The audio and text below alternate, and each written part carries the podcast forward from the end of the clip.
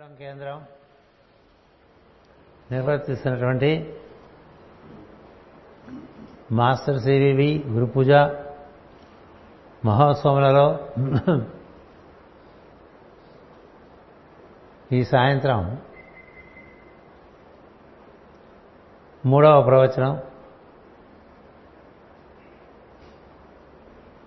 Master గారి అనుగ్రహంగా ప్రారంభం చేసుకుంటున్నాం. భగవద్ అనుగ్రహంగా మానవ మేధస్సులోంచి పుట్టినటువంటి సాంకేతిక పరిజ్ఞానం ఆధారంగా నేను ఈరోజు ఇక్కడి నుండి శ్రీకాకుళంలో జగద్గురు మందిరంలో ఉన్నటువంటి ప్రార్థన ప్రాంగణమును అందే ఆశ్రమంలో ఉన్నటువంటి సోదర సోదరి బృందాన్ని వీక్షించగలుగుతూ ఉన్నాను. ఇది ఒక విభూతి. దశాబ్దాలుగా శ్రీకాకుళం వెళ్ళడం, డిసెంబర్లో మొదటి వారంలో అక్కడ మీతో మన ప్రాంగణంలో 1-2 రాత్రులు ఉండటం, కార్యక్రమాల్లో పాల్గొనటం, అందరినీ ఆప్యాయంగా పలకరించుకుంటూ కార్యక్రమాలు నిర్వర్తించుకోవటం జరుగుతూ వచ్చింది. కాలం యొక్క వైచిత్రి, నేను వైపరీత్యం అనను, మనకు అలా అనిపిస్తూ ఉంటుంది. మనకు నచ్చకపోతే విపరీతం ఉంటుంటాం కదా. మనకు నచ్చినా మనకు నచ్చకపోయినా కాలచక్రం తను నడిచే తీరు అలాగే ఉంటుంది. మనం అవగాహన చేసుకోవాలంతే.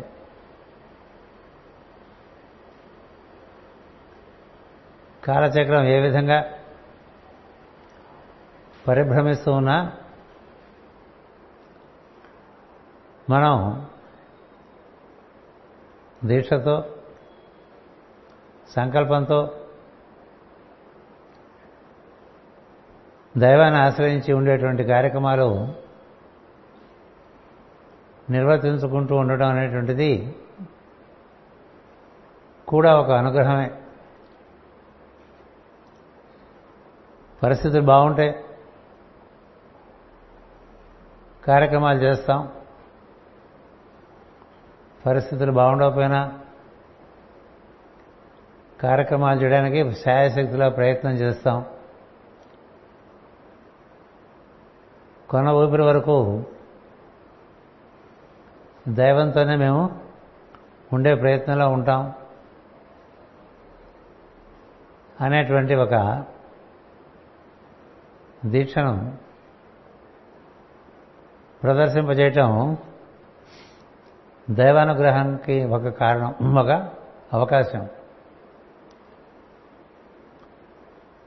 మన శుక్రవారం సాయంత్రం విశాఖపట్నం నుంచి శ్రీకాకుళం భవరంపురం వరకు ఇంకేముంది, అన్నీ మునిగిపోతాయి అని చాలా గొడవ చేశారు. విద్యాలయాలు మూసేశారు శుక్రవారమే, కార్యాలయాలు కూడా మూసేయమని ఆదేశాలు ఇచ్చారు. చాలా బీభత్సం సృష్టించబడుతుంది అని అనుకున్నారు, కానీ ఏమీ కాలేదు. శుక్రవారం మన కార్యక్రమాలు యథాతథంగా నడిచినాయి. సాయంత్రానికి భీభత్సం సృష్టింపబడుతుందనుకునే సమయానికి మాకైతే విశాఖపట్నంలో ఎర్ర బంగారు కాంతిలో సూర్యాస్తమయమైంది. అటుపైన శనివారం అలాగే సాంకేతిక పరిజ్ఞానం ద్వారా అందినటువంటి వార్తలకి భిన్నంగా ఏదో తగు మాత్రం వర్షమే శ్రీకాకుళంలో పడ్డది. అది కూడా సాయంత్రం గురు పూజా మహోత్సవాలకు ముందు నేను ఫోన్ చేశాను 5:20 నారాయణరావు గారు ఫోన్ చేసి ఎలా ఉంది నారాయణరావు గారు అని అడిగా. బాగానే ఉంది మాస్టర్ గారు, ఇక్కడేం వర్షం పట్టలేదు, గణపతి పూజ ప్రారంభం చేశామని చెప్పా. చాలా ఆనందం వేసి నిన్న రాత్రే మన సభను చూశాను. మీరెంతో ఆసక్తిగా లోపల ఉండేటువంటి ప్రార్థనా మందిరానికి చక్కటి రంగులు వేసుకున్నారు. నాకు కనిపించేట్టుగా EKCVVMN ఆ దూలం మీద ఆ పంకాకి ముందుగా కనిపిస్తున్నాయి. బాగుంది. ఎప్పటి మాదిరిగానే మీరు కుడి ఎడమలుగా స్త్రీ పురుషులు కూర్చుని ఉన్నారు. వేదిక మీద మాస్టర్ గారు ఉన్నారు, పక్కన ఈ ప్రసంగం వింటూ ఉన్నారు. అదే పరిస్థితి వాళ్ళు కూడా కొనసాగింది. ఎంతో బీభత్సం సృష్టిస్తుందనుకున్నటువంటి ఒక తుఫాను మనకి ఏ విధమైనటువంటి ఆటంకం కలిగించకుండా వెళ్ళిపోయింది. మన కార్యక్రమం ఏ విధంగా మనం భావన చేసుకున్నామో ఆ విధంగా నిర్వర్తింపబడింది. దైవీ విలాసము, దైవీ విభూతి అనేది ఇలాంటి వాటిలో చూడాలి. ఎందుచేతనంటే మన యందు స్థిరంగా ఉంటే సంకల్పం, దైవ సంకల్పం ఎప్పుడూ స్థిరంగానే ఉంటుంది. నడుమ వచ్చేటువంటి ఈ రకరకాల విషయాలన్నీ కూడా ఈ మానవ సంకల్పం, ఆ దైవ సంకల్పం రెండూ స్థిరంగా ఉన్నప్పుడు అవి వచ్చిపోయేవే తప్ప ఇబ్బంది పెట్టామనేటువంటిది మనకు అర్థమవుతూ ఉంటుంది. అంటే మనకి తుఫాను పడలేదు కాబట్టి శ్రీకాకుళంలో గురువుగారు నేను మాట్లాడుతున్నారు అని మీరు అనుకోవచ్చు.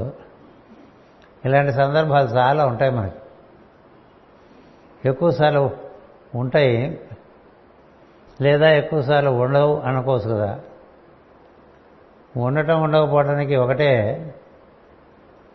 మనం గమనించవలసింది, మనలో ఉండేటువంటి స్థిర సంకల్పం. నేను గురువుగారి ఆరాధన చేద్దాం అనుకుంటున్నాను, దానికి ఎన్ని సమస్యలు ఎదురొచ్చినా నా వంతు ప్రయత్నం నేను సాయశక్తిలో చేస్తాను. అట్నుంచి ఎప్పుడు కూడా స్థిరమైన సంకల్పం మనకు అంది వస్తుంది. నడుమ వచ్చి రకరకాలుగా ఇబ్బంది పెట్టే విషయాలను కూడా దూది పింజలాగా వెళ్ళిపోతాయి అనేటువంటిది గుర్తుపెట్టుకోవాలి. ఈ నడుమ వచ్చేది ప్రపంచం. అందువల్ల శ్రీకాకుళం 4 దశాబ్దాలుగా కార్యక్రమాలు చేసుకుంటూ ఉన్నారు. జగద్గురుపీఠంలో ఏ కేంద్రంలో ఎంత లోతైన సాధకులు ఉన్నారో ఎవరు చెప్పలేరు.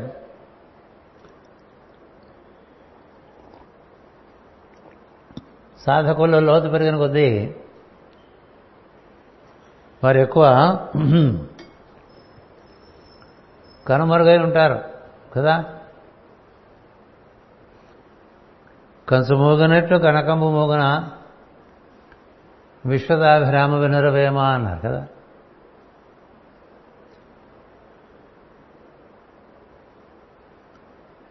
మనకు పద్యాలని తెలుసు. శ్రీకాకుళంలో నాకు తెలిసి చాలా అద్భుతమైనటువంటి సాధకులు ఉన్నారు. వారు భక్తి ప్రధానంగా మాస్టర్ గారు ఇచ్చినటువంటి జ్ఞానమును, నా రచనల ద్వారా వచ్చిన జ్ఞానమును, నా వాణి ద్వారా వచ్చిన జ్ఞానాన్ని చాలా చక్కగా అవపోసన పోసుకుంటూ ఉంటారు, ఆకలింపు చేసుకుంటూ ఉంటారు. మనం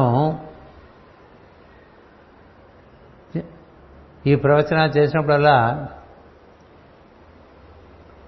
వారు పొందేటువంటి అవగాహన, వారు అంతవరకు సంపాదించిన జ్ఞానానికి ప్రతీకగా కనిపిస్తూ ఉంటుంది. ఇలాంటి సాధకులు,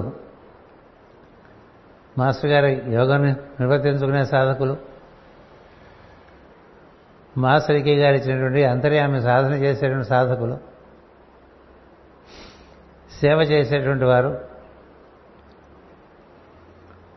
అందరినీ ఎవరు గుర్తించగలరు? అంతర్యామే గుర్తించగలరు కదా. అంచేత వారి బలమే ఆ కేంద్రానికి బలం.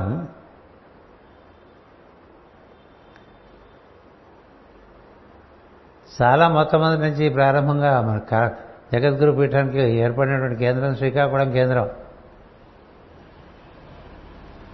అక్కడ విద్యాలయం ఉంది, వైద్యాలయం ఉంది, సేవా కార్యక్రమాలు జరుగుతూ ఉంటాయి. చుట్టుపక్కల గ్రామాల్లో కూడా వైద్యం చేస్తూ ఉంటారు. చుట్టుపక్కల గ్రామాల్లో ఉండే మన బృందాలకు కూడా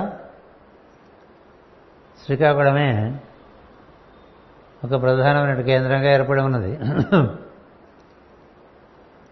అలాంటి కేంద్రాన్ని ఇలా పరోక్షంగా దర్శించడం కూడా ఆనందం కలిగిస్తుంది. అన్ని పరిస్థితులు బాగుండి ఉంటే ఆ ప్రాంగణంలో ఉండే సుధామ అనేటువంటి విశ్రాంతి భవనంలో మా పోటీ వారిని అందరినీ ఉంచేవారు మీరు. మేము కూడా ఆనందంగా అక్కడ చేరి మీతో కలిసి కాలక్షేపం చేసేవాళ్ళం. అందుచేత ఆ జ్ఞాపకాలన్నీ కూడా మనకు ఈ సమయంలో వస్తూ ఉంటాయి. శ్రీకాకుళం గురు పూజలు ఎప్పుడూ కూడా మనకి చాలా కాలంగా మార్గశీర్ష మాసంలోనే నిర్వర్తింపబడుతూ వస్తూ ఉన్నాయి. ఎప్పుడో 80లో జూలై మాసంలో నిర్వర్తిస్తుంటే ఈగలు, దోమలు, విస్తరణలో కూడా ఈగలు తోలినా పోకుండా ఉండేవి. ఇది కాదయా కాలం గురు పూజలకి ఇక్కడని చెమట ఈ బాధలన్నీ తీసేసి మార్గశీర్ష మాసంలోకి మార్చుకున్నాం. చల్లని గాలి. మీ నగరం గురించి మీకు నేను చెప్పక్కర్లేదు. ఎందుచేతనంటే అటుపక్క ఒక జీవనది, ఇటుపక్క ఒక జీవనది, రెండు జీవనదుల మధ్య ఉన్నటువంటి నగరం అది. పూర్ మ్యాన్స్ ఊటీ అంటూ ఉంటారు. చాలా సత్యం. ఎందుకంటే ఎప్పుడూ చల్లని గాలి అట్లా వీస్తూనే ఉంటుంది శ్రీకాకుళంలో. ఉన్నదాంట్లో దైవీతత్వాన్ని చూడాలి తప్ప ఇతరం చూడటానికి పెద్ద మనకి మేధస్సు అక్కర్లేదు. అలాంటి ప్రాంతంలో చక్కగా మార్గశీర్ష మాసంలో ఈ మార్గశీర్ష వైభవాన్ని మీకు రకరకాలుగా నేను ప్రవచనాల ద్వారా అందిస్తూ వచ్చా. శీర్షం వరకు అంటే శిరస్సు వరకు ఉన్నటువంటి ఒక వెలుగుదారిలో నడవటానికి, ప్రయాణం చేయటానికి వీలు పడేటువంటి మాసం మార్గశీర్ష మాసం. అందుచేత శ్రీకృష్ణుడు మాసాల్లో మార్గశీర్ష మాసం నేను రా అని చెప్పాడు. ఆ మార్గంలో మనం నడవాలి. యోగ మార్గం అంటే మార్గశీర్ష మాస మార్గమే. అది మూలాధార నుంచి సహస్రారం వరకు వ్యాప్తి చెంది ఉన్నది. రేపు మీకు మూలా నక్షత్రం వస్తుంది. మామూలుగా జ్యేష్ఠ మాసం అంటే, మార్గశీర్ష మాసం అంటే పాడ్యమి మూలలో వస్తుంది. అయితే చంద్రుడు కొంచెం మనలాగే అటు ఇటుగా నడుస్తాడు కాబట్టి రేపు వస్తాను రా అని చెప్పాడు మూలలోకి. ఇవాళ జ్యేష్ఠలో ఉన్నాడు. ఓకే, కాలం పుస్తకం తీసుకోవడం కాదు, చూసుకుంటూ ఉండాలి. నక్షత్రం ఎక్కడుంది, తిథి ఎక్కడ ఉన్నది, నక్షత్రం ఏం సూచిస్తోంది,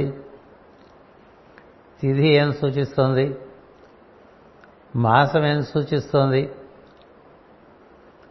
మనకి ఈ రోజున మార్గశీర్ష మాసం వచ్చేసింది.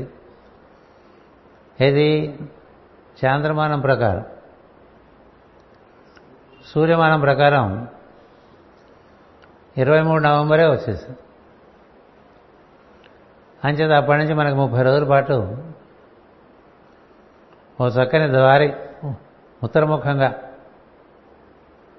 సుషుమ్న మార్గం ఉంటాం యోగంలో. అది తెరవబడి ఉంటుంది. గురుస్మరణ చేసి ఆ మార్గంలో మన మూలాధార నుంచి ఓంకారంతో హృదయం చేరితే హృదయంలో బంగారు కాంతి దర్శనం చేయవచ్చు. ఆ దర్శనం ముఖ్యం. ఆ దర్శనం చేస్తూ ఉంటే హృదయంలో అక్కడ మనకి హృదయమందు జరిగేటువంటి ఉచ్ఛ్వాస నిశ్వాసల వ్యాపారం ఒకటి అవగాహనకు వస్తుంది. లేకపోతే ఈ మూలా నక్షత్రంలో ఉన్నటువంటి ప్రజ్ఞ, మన ప్రజ్ఞ మూలాధారంలోది అక్కడే ఉండిపోతుంది. మూలాధారంలో ఉన్న ప్రజ్ఞ అంటే మనమే హృదయం చేరితే చేరిందా లేదా అనేది మనకు తెలియాలంటే మనం కన్నులు మూసుకుని లోపల దర్శనం చేస్తే మనకి సరాసరి హృదయమునందు ఈ ఉచ్ఛ్వాస నిశ్వాసల వ్యాపారము స్ఫురించాలి. అలా స్ఫురించకపోతే మీరు యోగంలో ప్రవేశించినట్టు కాదు. కన్నులు మూసుకుని గురువుగారిని తలుచుకున్నాం అనుకోండి, ఓంకారం చేసామనుకోండి, ఆ తర్వాత మనసు ఇతర భావాలు కలగకూడదు. కలగకూడదు అంటే వీలుపడదు, కలుగుతాయి. ఎందుకంటే ఇంకా సాధన జరగలేదని అర్థం. చక్కగా సాధన చేసుకున్న వారికి సరాసరి హృదయంలో ఈ ఉచ్ఛ్వాస నిశ్వాసల వ్యాపారం అది స్ఫూర్తికి వస్తుంది. ఎందుకంటే ఈ హృదయం అనేటువంటిది దాన్ని అనాహత కేంద్రము అంటాం కదా. అనాహతము అంటే ఆహతము కానిది అని అర్థం. ఆహతము కాకుండా అంటే రెండు వస్తువులు అలా చప్పుడు చేయకుండా నీకు అక్కడ ఒక విధమైనటువంటి శబ్దం వినిపిస్తూ ఉంటుంది. అదే ఉచ్ఛ్వాస నిశ్వాసల శబ్దం. పీల్చే గాలి, వదిలే గాలి, అది గాలి చేసే శబ్దం. గుర్తుపెట్టుకోండి, శబ్దం అనేటువంటిది ఆకాశగుణం. ఆకాశగుణం విశుద్ధి కేంద్రంలో ఉంది. అనాహతంలో ఉన్నటువంటిది వాయు గుణం. స్వాధిష్టానంలో ఉన్నది అగ్ని. మణిపూరకంలో ఉన్నది జలం. మూలాధారంలో ఉన్నది పదార్థం. మూలాధారంలో పదార్థం, మణిపూరకంలో జలం, స్వాధిష్టానంలో అగ్ని ఉండగా మన మూలాధారం నుంచి సరాసరి ఈ మాసంలో సింహరాశికి ఒక వంతెన ఉన్నది. ఆ వంతెన అందించేటువంటి వాడు అంశుమాన్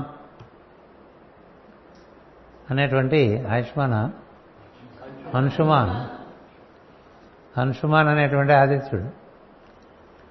హృదయంలో నీకు ఈ ఉచ్ఛ్వాస నిశ్వాసలందు స్ఫూర్తి కలిగించి నీ ప్రజ్ఞకి దాన్ని పరిచయం చేస్తాడు.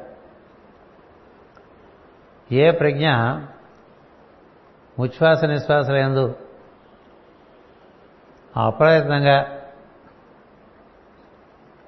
తగులుకొని ఉంటుందో, యోగం చెంది ఉంటుందో, ఆ ప్రజ్ఞ యోగము అనేటువంటి విజయందు ప్రథమ ద్వారమును దాటినట్టు గుర్తుపెట్టుకోండి. కళ్ళ మూసుని ఎక్కడెక్కడో ఆలోచించుకుంటూ బాగుంటూ అరగంట కూర్చోడం వేరు. లోపల ఏం చేస్తున్నాడో దేవుడికి ఎరుక కదా. మనకి కాసేపు ఎరుకుంటుంది, అతను అదే పోతూ ఉంటుంది. ఎందుకంటే మత్తు వచ్చేస్తుంది, నిద్ర వచ్చేస్తుంది, ఏమైందో తెలియదు. ఓ అరగంట అవుతుంది, కళ్ళు తెరుస్తాం, ఓహో ఏదో యోగం జరిగింది అనుకుంటూ ఉంటాం. అలా కాకుండా మనలో ఈ ఉచ్ఛ్వాస నిశ్వాసలో మనం ఓంకారం చేసినా, గురువుగారిని తలుచుకున్నా, లేదా అలా కన్నులు మూసుకుంటే సరాసరి నీ ప్రజ్ఞ దాని యందు తగులుకొని ఉన్నదనుకో, అప్పుడు నువ్వు యోగా స్కూల్ ఫ్రెండ్స్లో ఒకడైనట్టు, లేక యోగా స్కూల్లో చేరినట్టు. అక్కడ జరిగే కార్యక్రమము రెండు రకాలుగా ఉంటుంది. ఒకటి హృదయంలో బంగారు కాంతి వలన వెచ్చదనం ఒకటి ఉంటుంది.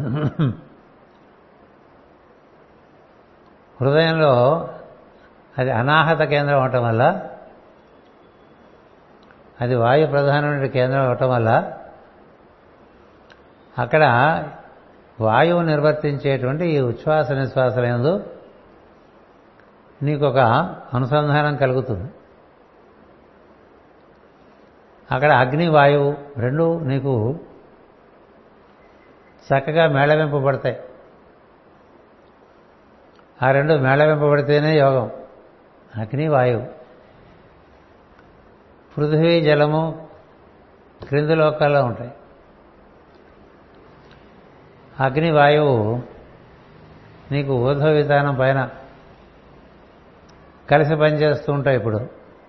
ఇప్పుడు అంతకుముందు అగ్ని స్వాధిష్టానంలో ప్లీహం అనేటువంటి ఒక అంగం ఆధారంగా దేహానికి వేడిమిస్తూ ఉంటుంది. ఇప్పుడు వేడిమి ఇచ్చేటువంటి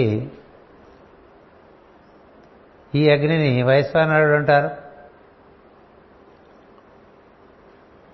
పావకుడు అంటారు. పేర్లు మనకొద్దు, ప్రక్రియ కావాలి. ఈ అగ్ని ఆ వాయువు రెండు అనుసంధానం చెందడం అనేటువంటిది హృదయంలో జరుగుతూ ఉండగా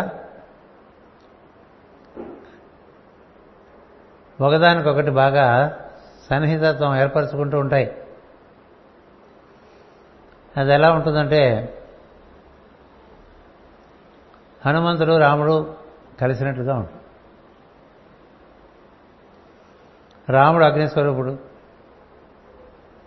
హనుమంతుడు వాయుస్వరూపుడు. ఇద్దరు కలిస్తే ఎలా ఉంటుంది చెప్పండి. అలాగే భీముడు అర్జునుడు కలిసినట్టు ఉంటాయి. భీమార్జునుడే లేకపోతే ఆ కౌరవ శరణి ఎవరు నిర్జించగలిగి ఉండేవారు కాదు. భీముడు వాయుస్వరూపుడు, అర్జునుడు అగ్నిస్వరూపుడు. ఇలా ఇచ్చారు మనకి గ్రంథాల్లోనూ పురాణాల్లోనూ ఇతిహాసాల్లో. మనలో కూడా అగ్ని వాయువు ఉన్నాయి. ఈ అగ్ని వాయువు చక్కగా అనుసంధానం చెందాలి. సింహరాశిలో ఉండే అగ్ని అదే రాశిలో ఉండే కేంద్రంలో ఉండేటువంటి అనాహత చక్రంలో వాయువుతో అనుసంధానం చెందుతూ ఉంటుంది. ఈ అగ్ని వాయువుల అనుసంధానం చేత మనలో ఈ ఉచ్ఛ్వాస నిశ్వాసాలు చక్కగా సమన్వయింపబడి ఒక సమాన ప్రాణం అంటూ ఉంటాం, సంవాహ అనేటువంటి మరుత్తు అంటూ ఉంటాం. వేరేని పెట్టుకున్నా ఆ రెండింటి మధ్య సామ్యం కుదరాలి.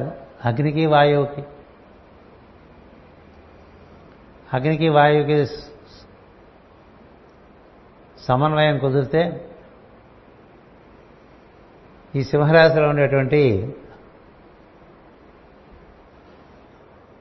ఈ హృదయ కమలం, అందులో ఉండేటువంటి పై దళాలు, ఆ దళాల్లో గాలికి కదిలినట్టుగా చిన్న కదలికి వస్తూ ఉంటుంది. ఇదివరకు కూడా చాలాసార్లు చెప్పాను ప్రవచనాల్లో, మీకేం గుర్తుందో గుర్తులేదు, అది మీకు సంబంధించిన విషయం. హృదయ కమలం 4 పొరల్లో ఉంటుంది. ఒక్కొక్క పొరలో 3 దళాలు ఉంటాయి. ఈ హృదయ కమలం క్రింద నుంచైనా పైనుంచైనా 4వ కేంద్రం. 4వ కేంద్రం అవటం వల్ల పంచభూతాల్లో 4వదైనటువంటి వాయు సంబంధ కేంద్రం,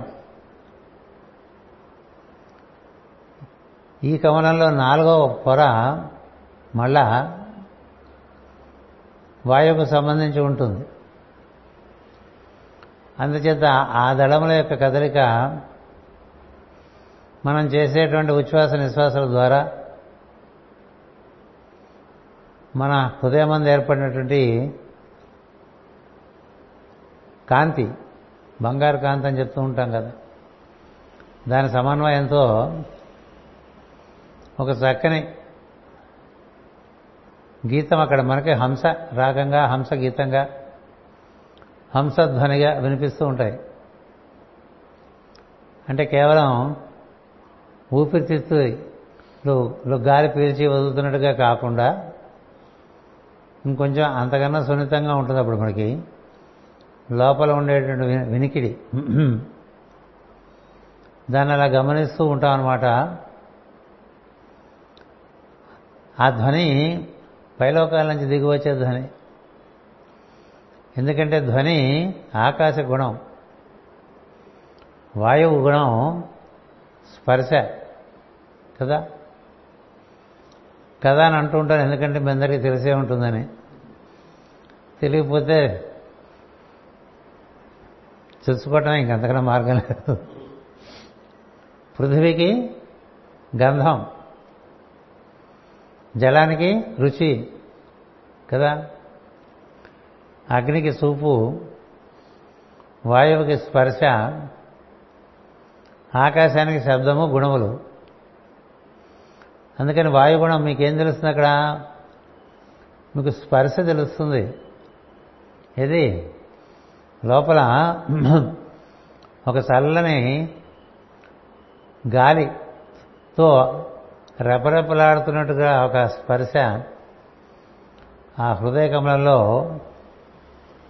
సోహం అనేటువంటి ఒక శబ్దంగా వినిపిస్తూ ఉంటుంది. అలా వినిపిస్తుంటే అది చాలా మనోహరంగా ఉంటుంది. మనోహరం అని ఎందుకంటున్నానంటే అది మనస్సును హరిస్తుంది, అది మనసును హరిస్తుంది. కాబట్టి ఇంకా మీ మనసు అందులోకి లయమైపోతుంది. అది జరిగితేనే కదా. మనసు అగ్నిస్వరూపం, వాయువు దానికన్నా మించినటువంటి భూతము, పంచభూతాలు. వాయువులోకి కరిగిపోతుంది మనసు. సో అప్పుడు వాళ్ళిద్దరూ నల నీలులు అయిపోతారు. రామాయణాలు కూడా మీకు నలుడు నీలుడు అని ఇద్దరు మహాత్ములు ఉంటారు. ఒకడు అగ్నిపుత్రుడు, ఒకడు వాయుపుత్రుడు. ఎక్కడ వీళ్ళు వచ్చినా మీరు గుర్తుపెట్టుకోవాలి, ఓహో ఇదేదో యోగా కథ అని. యోగానికి సంబంధించి ఉంటాయి కథలన్నీ కూడా మన పురాణాల్లో. అంచేత ఈ అగ్ని ఆ వాయువు మిత్రులైపోతారండి. గరుత్మంతుడి కథలో కూడా గరుత్మంతుడు ఇంద్రుడు మిత్రులైపోతారు. ఎందుకంటే ఇంద్రుడే కోరుకుంటాడు, నేను నీతో మిత్రత్వం కోరుకుంటున్నాను. మిత్రత్వం కోరుకుంటే ఇంద్రుడు సుఖపడతాడు. ఎందుకంటే ఇంద్రుడు అంటే మన మనస్సు, గరుత్మంతుడు అంటే మనలో ఉండేటువంటి వాయు ప్రక్రియ ఉచ్ఛ్వాస నిశ్వాసగా నడుస్తూ ఉంటుంది. ఎవరెవరితో ఫ్రెండ్షిప్ చేయాలో బాగా చూసుకోవాలి. కొంతమందితో మనం స్నేహం చేస్తే ఉన్న కాస్త సద్గుణాలు ఊడిపోతూ ఉంటాయి. కొంతమందితో మనం స్నేహం చేస్తూ ఉంటే మన సద్గుణాలు ఇంకా రాణిస్తూ ఉంటాయి. ఎప్పుడు పోసుకోలు కబుర్లు చెప్పుకుంటూ కాలం గడిపే వాళ్ళతో ఉన్నాం అనుకోండి, ఎంత సమయమైనా తెలియదు, కాలం వృధా అయిపోతుంది, మనం నశించిపోతూ ఉంటాం. అందుకనే సత్సంగం ఉంటారు. అందుచేత ఇంద్రుడు గరుత్మంతుని యొక్క స్నేహం కోరుతాడు. ఇంద్రుడేమిటి, విష్ణుమూర్తి కూడా గరుత్మంతుని యొక్క స్నేహం కోరుతాడు. వీలుంటే ఆ కథ కూడా చెప్పుకుందాంలేండి. ముందు యోగం ముఖ్యం, పురాణం తర్వాత. ఎందుకంటే పురాణంగా కథలు మనకు అన్నీ తెలుసు, కానీ యోగపరంగా తెలియాలంటే లోపల ప్రయాణం చేయాలి. అది లోపల ప్రయాణం చేసిన వాళ్ళకే అవి తెలుస్తాయి. లేకపోతే పురాణ కథలు చెప్పుకోవడానికి చాలాసార్లు చెప్పుకున్నాం, ఇంకా ఇవాళకి చెప్పేవాళ్ళు ఉన్నారు. మన నుంచి బయట చూసుకుంటూ దైవాన్ని అర్థం చేసుకోవడం కాదు, మన లోపల నుంచి దైవాన్ని అర్థం చేసుకోవడమే మార్గం. ఏ విశ్వాన్ని నువ్వు బయట దర్శనం చేద్దాం అనుకుంటున్నావో ఆ విశ్వం అంతా మనలోనే ఉంది. మనలో దర్శనం అయితే బయట దర్శనం అవుతుంది. మనలో దర్శనం కానప్పుడు బయట విషయాలు దర్శనం కావు. దర్శనం చేసి చెప్పిన వారు చెప్పినవి మనం చెప్పుకుంటూ ఉంటాం, అది జరుగుతూ ఉంటుంది. ఇంతకీ చెప్పవచ్చేది ఏంటంటే ప్రాణాయామము అనేటువంటి యోగాభ్యాసం వలన, యోగాంగం వలన మనస్సులో ఉండేటువంటి మన ప్రజ్ఞ, మనోకక్షలో ఉండే మన ప్రజ్ఞ వాయు కక్షలో కంటే బుద్ధి కక్షలోకి పెరుగుతుంది. ఆ కక్షలోకి పెరగటం వల్ల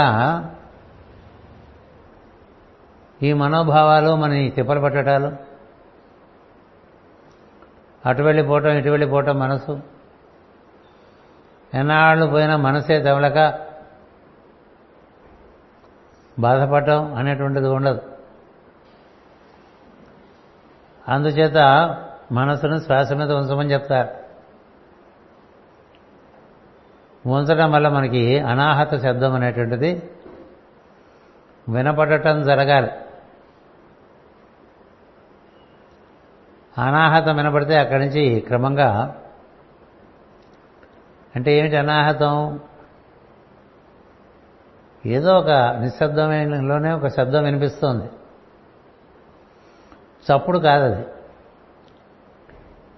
it is not noise, it is also not voice, it is the voice of silence. అది మేడం రావిడ్స్. నిశ్శబ్దం యొక్క శబ్దము ఉంది. ఇంకొంచెం పైకి వెళ్తే దాన్ని ఆకాశవాణి అంటూ ఉంటాం. దాని మీద మన మనసు లగ్నం చేసి దానితోనే కూడి ఉండి నిర్వర్తిస్తూ ఉంటే ఆ శబ్దము మనకేం చెప్తుందంటే, పీల్చే గాలి సో, వదిలే గాలి హమ్ అనేటువంటి రెండు బీజాక్షరాలను ఇస్తుంది. సోహం అని దాన్ని వింటూ ఉంటామే, మనం చేయాల్సిందేం లేదు, మాట్లాడాల్సింది ఏం లేదు, మనసుకు కూడా మాట్లాడాల్సింది ఏం లేదు, మనసు వెంట నేర్చుకుంటుంది. వినే మనసు అదృష్టం, చాలామంది వినరు కదా. మాట్లాడుకుంటే సగంలో వాళ్ళు మాట్లాడేస్తూ ఉంటారు, మాట కట్లు చేస్తూ ఉంటారు, వాళ్ళే ఎక్కువ మాట్లాడేస్తూ ఉంటారు. అంటే బాగా మనసులో గిలగిల గిలగిల ఆడుతున్నారని అర్థం. మహాత్ములు అలా వింటూ ఉంటారు, కళ్ళలా తెరిచి చెవులు రెక్కించి, చెప్పే విషయం ఏదైనా విషయాన్ని వినకుండా అందులోంచి వచ్చేటువంటి ధ్వనిని వింటూ ఉంటారు మహాత్ములు. మామూలుగా వినే మనసు తయారవటం అనేటువంటిది చెప్పే మనసు కన్నా ఉత్తమమైనటువంటి, ఈ వినే మనసు లోపల వింటాం అనేటువంటిది జరుగుతుంది. ఈ లోపల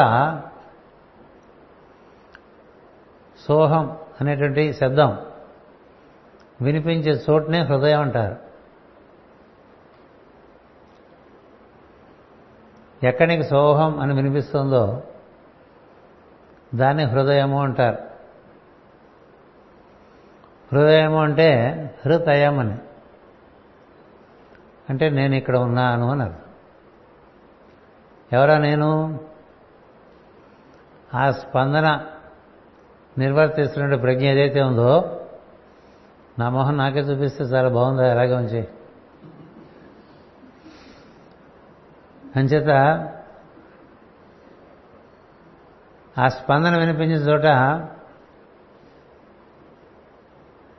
నేను ఎక్కడున్నాను రా అని వినిపిస్తుంది. ఇంకంతకన్నా ఏం కావాలండి? మీరు ఎవరి కోసం లోపల వెతుక్కుంటున్నారో అక్కడ ఆ లోపల నుంచి నేను ఇక్కడున్నాను.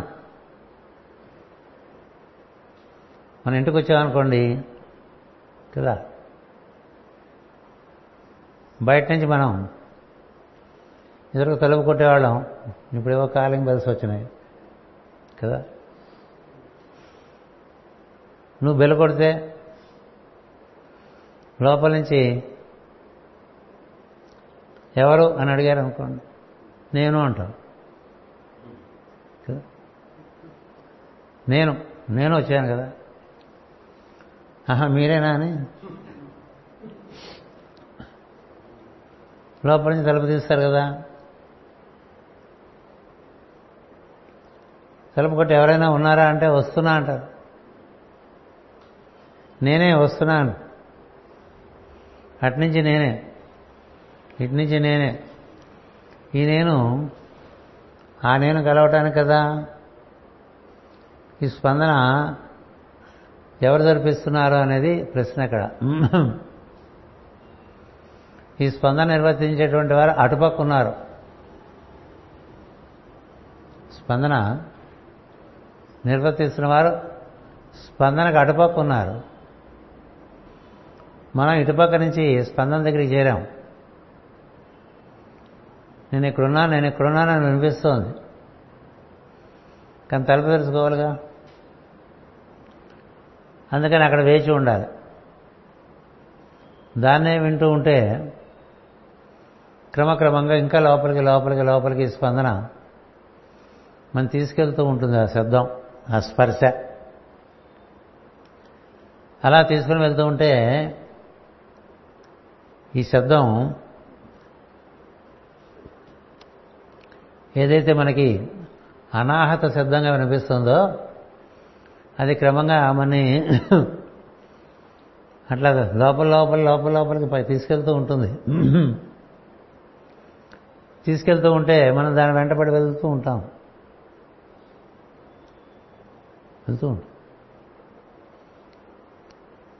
అలా వెళ్తుంటే ఏం జరుగుతుందంటే ఈ వాయువు నిన్ను క్రమంగా ఆకాశంలోకి తీసుకెళ్తుంది. అది వాయువు చేసే ప్రక్రియ. దాన్ని ఉదాహరణ ప్రాణం అని చెప్తూ ఉంటాం, ఉద్వాహ అని చెప్తూ ఉంటాం. మనకేం జరుగుతుందంటే ఈ ఆకాశ గుణమైన శబ్దం వినపట్టంలో లోతు పెరుగుతూ వస్తుంది. లోతు బొమ్ అనిపిస్తుంది. ఒక రకమైనటువంటి నాదంలాగా తయారైపోతుంది. నాదంలాగా తయారైపోయి అలా ఊర్ధ్వముఖంగా వెళ్తూ వస్తూ ఉంటుందండి. అప్పుడు నువ్వు ఉచ్ఛ్వాస నిశ్వాసాలు జరుగుతూ ఉంటాయి. పక్క నీ దృష్టి దాని మీద ఉన్నది. ఇంకా స్పందనలోకి వెళ్ళిపోయి, స్పందనలోంచి సూక్ష్మ స్పందనలోకి వెళ్ళిపోయి అక్కడి నుంచి ఆకాశంలోకి వెళ్ళిపోతుంది. ఆకాశంలోకి వెళ్ళిపోయింది అంటే నీలో ఉండేటువంటి విశుద్ధి అనేటువంటి కేంద్రం చేరింది అని అర్థం. నీ ప్రజ్ఞ విశుద్ధి. విశుద్ధి అంటే చాలా నిర్మలమైనటువంటి ఆకాశం. శుద్ధి మీకు తెలుసు. విశుద్ధి అంటే విశిష్టమైన శుద్ధి, విశేషమైన శుద్ధి. అలాంటి ఆకాశంలో మనం ప్రవేశించామనుకోండి, అక్కడ ఏముంటుంది? నాదమే ఉంటుంది. ఓంకారనాద అనుసంధానం చెప్పుకుంటూ ఉంటాం కదా. శంకర ఆభరణం ఏమిటండి? శంకరుడు ఆభరణం ఎక్కడ ఉంటుంది? కంఠం చుట్టూనే ఉంటుందా? శంకరాభరణం అంటే మనకి శంకరాభరణం అంటే మనలో మనం విశుద్ధి కేంద్రం చేరినప్పుడు మన ప్రజ్ఞ ఒక అనంతమైనటువంటి నాదాన్ని నిర్వర్తిస్తుంటే ఆ నాదంలో నీ ప్రజ్ఞ బాగా తన్మయం చెందుతూ ఉంటుంది. తన్మయం. అంతకుముందు ఏమైంది? మనసు కరిగింది కదా. కరిగి అగ్ని వాయువు కలిసి ఒక రెసిపీ వచ్చేసింది. అంటే పాలు డికాషన్ కలిపేసినట్టు. అక్కడి నుంచి కంఠం చేరేసరికి ఈ తన్మయత్వంలో ఒక ఆనందం, ఒక అనుభూతి. ఇంకా అక్కడే ఉందా అనిపిస్తుంది. ఆకాశం చేరిన వాడికి ఎందుకు రాడు పొట్టాను? ఎందుకంటే అంత హాయిగా అక్కడ ఉండదు. ఆకాశాన్ని చేరినవాడు చాలా ఆనందంగా ఉంటాడు. ఎందుకంటే గాలి లేదు, అగ్ని వేడిమి లేదు, గాలి స్పర్శ లేదు, నీటి గొడవ లేదు, పదార్థం వాసన లేదు, ఏమీ లేదు. ఊరి బాబాయ్ చాలా బాగుందిరా అనిపిస్తుంది. అందుకనే రారో పట్టాన ఓంకారనాదం చేసుకునేటువంటి మునులు వాళ్ళు అక్కడే ఉంటారు. ఎందుకంటే వాళ్ళు అక్కడ బాగుంటారు. ఓంకార బిందు సంయుక్తం నిత్యం ధ్యాయంతి యోగినః కామదం మోక్షదం చైవ ఓంకారాయ నమో నమః అంటాం కదా. ఇలా ఆకాశం చేరామనుకోండి అంటే పంచభూతాల్లో ఐదో భూతం చేరినట్టు. ఆకాశం చేరినవాడు మరి ఇంకా వాక్కును అత్యంత అవసరమైతే తప్ప వాడడండి.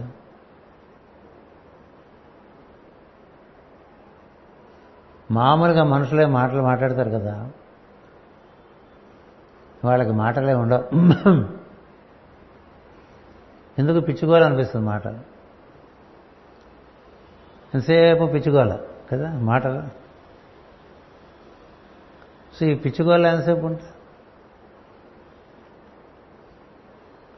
అందుకని వాక్కు నుంచి నిశ్శబ్దంలో వచ్చి, నిశ్శబ్దంలో వచ్చి నాదంలోకి ప్రవేశించి అక్కడ కూర్చుంటే ఆకాశానికి పరిధులు లేవు, పరిధులు లేవు కదా ఆకాశానికి. ఎటు చూచినా నీలమైన కాంతి, ఆరు తెల్లటి కాంతి, రకరకాల కాంతులు ఆకాశంలో. ఎప్పుడూ ఒకే కాంతితో ఉండదు అది, అన్ని కాంతులు ఆకాశంలోనే ఏర్పడతాయి, అన్ని కాంతి దర్శనాలు అక్కడే ఏర్పడతాయి, అన్ని కాంతి దర్శనం. రకరకాల ధ్వనులు వినిపిస్తూ ఉంటాయి, కాంతులు కనిపిస్తూ ఉంటాయి, తాను దర్శనం చేస్తూ ఉంటాడు. అంటే ఏం జరిగింది, మనలో ఉండేటువంటి హృదయ కేంద్రం నుంచి మనం విశుద్ధి అనేటువంటి కేంద్రానికి చేరుకోవటం చేత ఆ విశుద్ధి కేంద్రం దాని యొక్క జ్యూరిస్డిక్షన్ అంటాం కదా, ఏమంటాం తెలుగులో జ్యూరిస్డిక్షన్ని,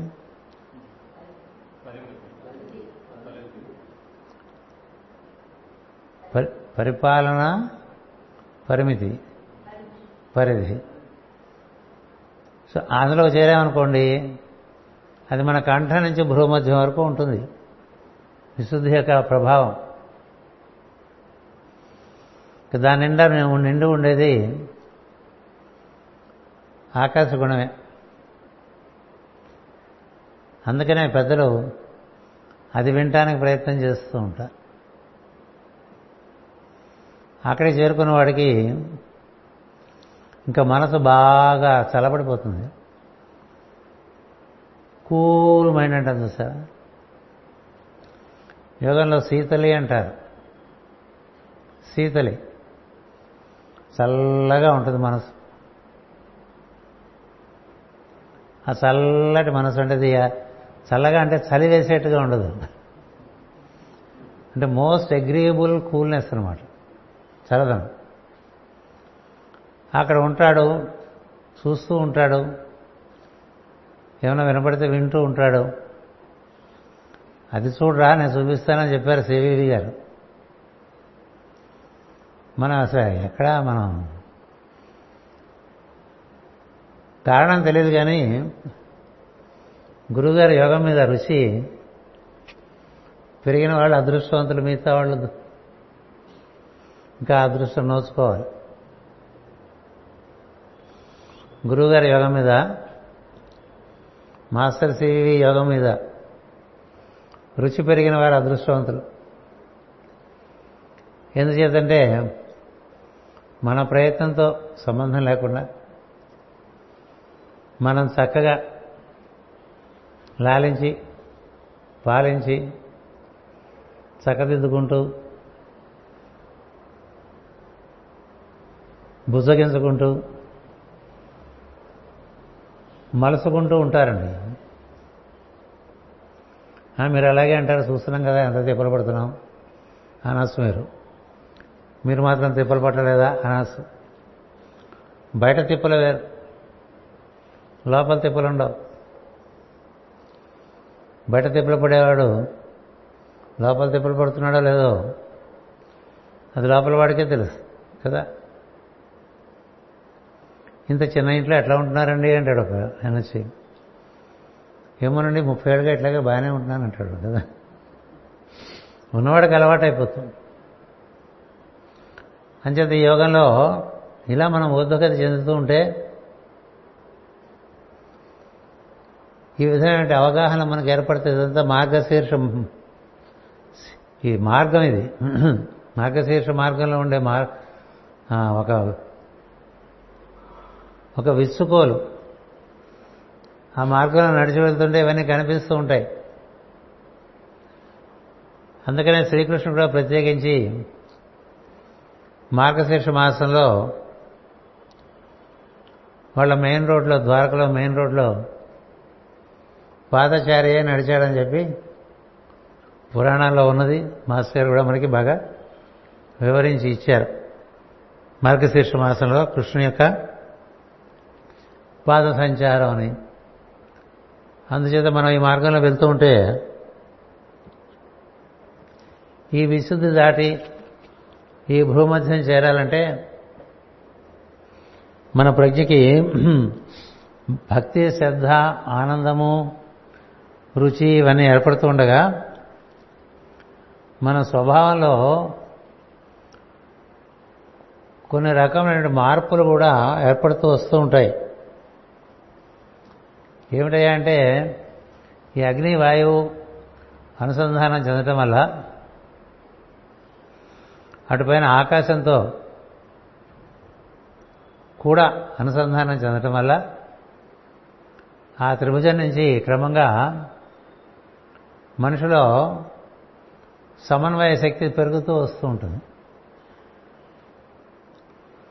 సమన్వయం, ఎందుకంటే నీలో భూతాలు సమన్వయం చెందుతూ ఉంటే అవి నీ ప్రజ్ఞకి ఇది బహుమతిగా ఓ సంస్కారాన్ని ఇస్తూ ఉంటుంది, సమన్వయం ఇస్తూ. సమన్వయం చాలా పెద్ద విషయం కదా. సమన్వయం ఉంటే ఘర్షణ ఉండదు. సమన్వయం ఉంటే ద్వంద్వములు బాధించవు.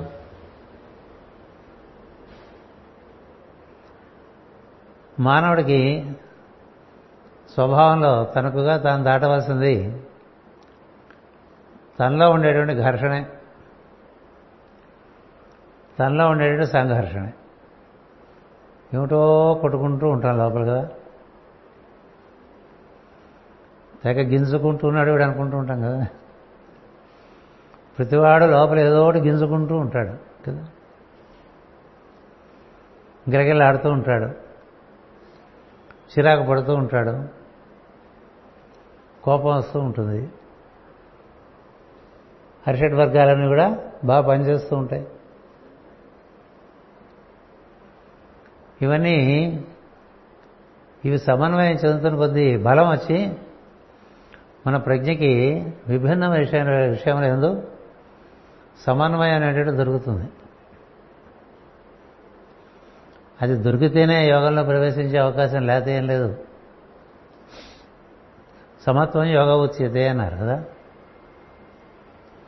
ఇప్పుడు శ్రీకృష్ణుడు చెప్పాడంటే యోగం.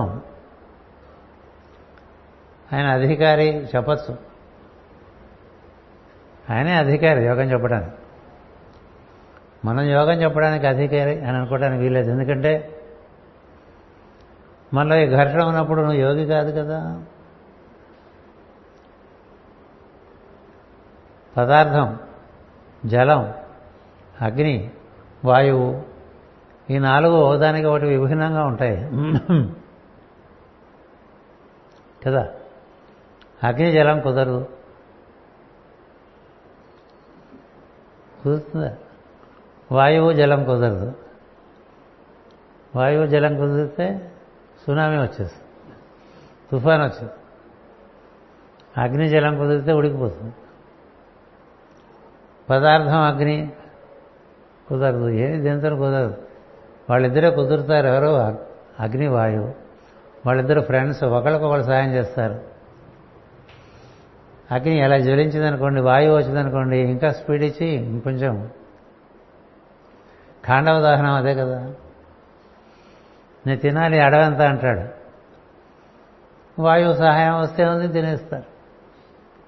అప్పుడు వర్షం పడ్డదనుకోండి ఏం చేస్తుంది అగ్ని? ఈ వనమంతా తినేద్దామని అగ్ని అనుకున్నప్పుడు మంచి మేఘం వచ్చి వర్షం పడిపోయిందనుకోండి ఏం తింటుంది? అందుకని పంచభూతాల్లో సమన్వయం అనేటువంటిది ఒక ప్రక్రియ. జరుగుతాయి మామూలుగా. మనం జ్యోతిష్యం తెలిసిన వాళ్ళని చూస్తే వాటిని సమన్వయించుకోవచ్చు, మామూలుగా సమన్వయం చెందవు.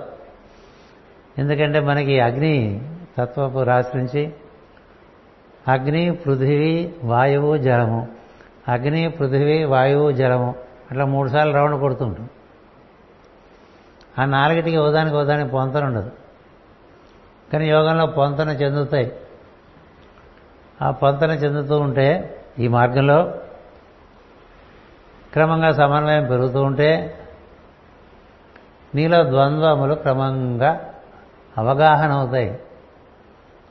వాడెందుకు ఇట్లా ఉండాలి, వీడెందుకు ఇట్లా ఉండాలి, ఇదెందుకు ఇట్లా జరగాలి, అదెందుకు అట్లా జరగాలి అని అడుగుతూ ఉంటారు కదా మనుషులు. అవన్నీ ఎట్లా ఉంటాయంటే ఈ ముళ్ళపంది ముళ్ళు కూర్చున్నట్టుగా కూర్చుతూ ఉంటారు మనసు అనేటువంటి ప్రజ్ఞతో. ఏదెందుకు ఎట్లా ఉండాలో తెలియాలంటే నువ్వు ఇంకొంచెం పైకి వెళ్తే తెలుసు. నువ్వు ఇక్కడే కూర్చుంటే తెలియదు. పైకి వెళ్తే ఏం జరుగుతుందంటే ఇవి ఇట్లాగే ఉంటాయని తెలుసు. అవి ఎందుకు ఎట్లా ఉండాలి, అవి ఎందుకు అట్లా ఉండాలనేటువంటి ప్రశ్న నుంచి ఓహో ఇవి ఇట్లాగే ఉంటాయి అని తెలుస్తుంది. అయిపోయిందిగా.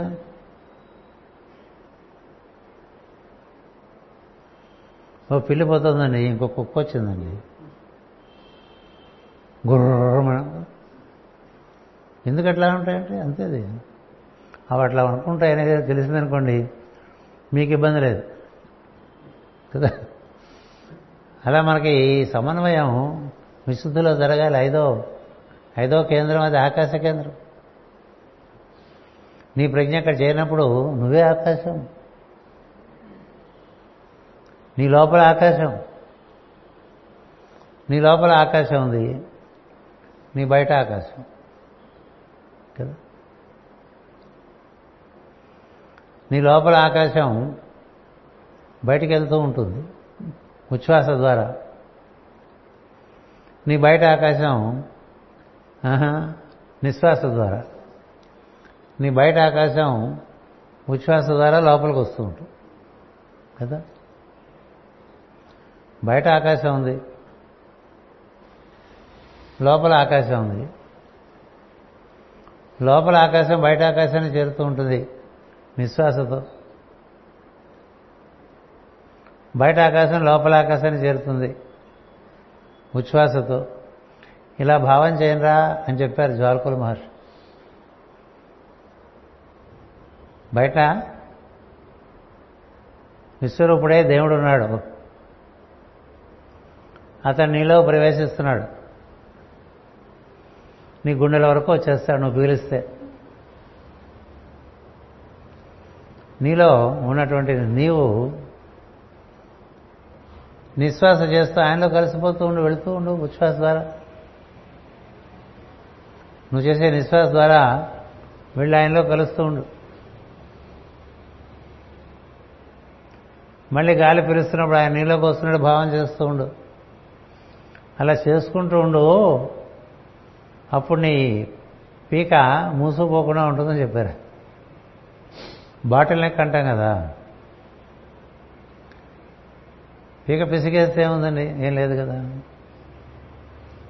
ఈ పీక నుంచే కదా గాలి బయటకు వెళ్తుంది, లోపలికి వస్తుంది. ఈ సన్నాయిలు కూడా ఊతూ ఉంటాం కదా పీక. విశుద్ధి లో నుంచి బాహ్యమునకు అంతరంగమునకు ఒక చక్కని వ్యాపారం జరుగుతూ ఉంటుంది. దాని మీద మనసు పెట్టు.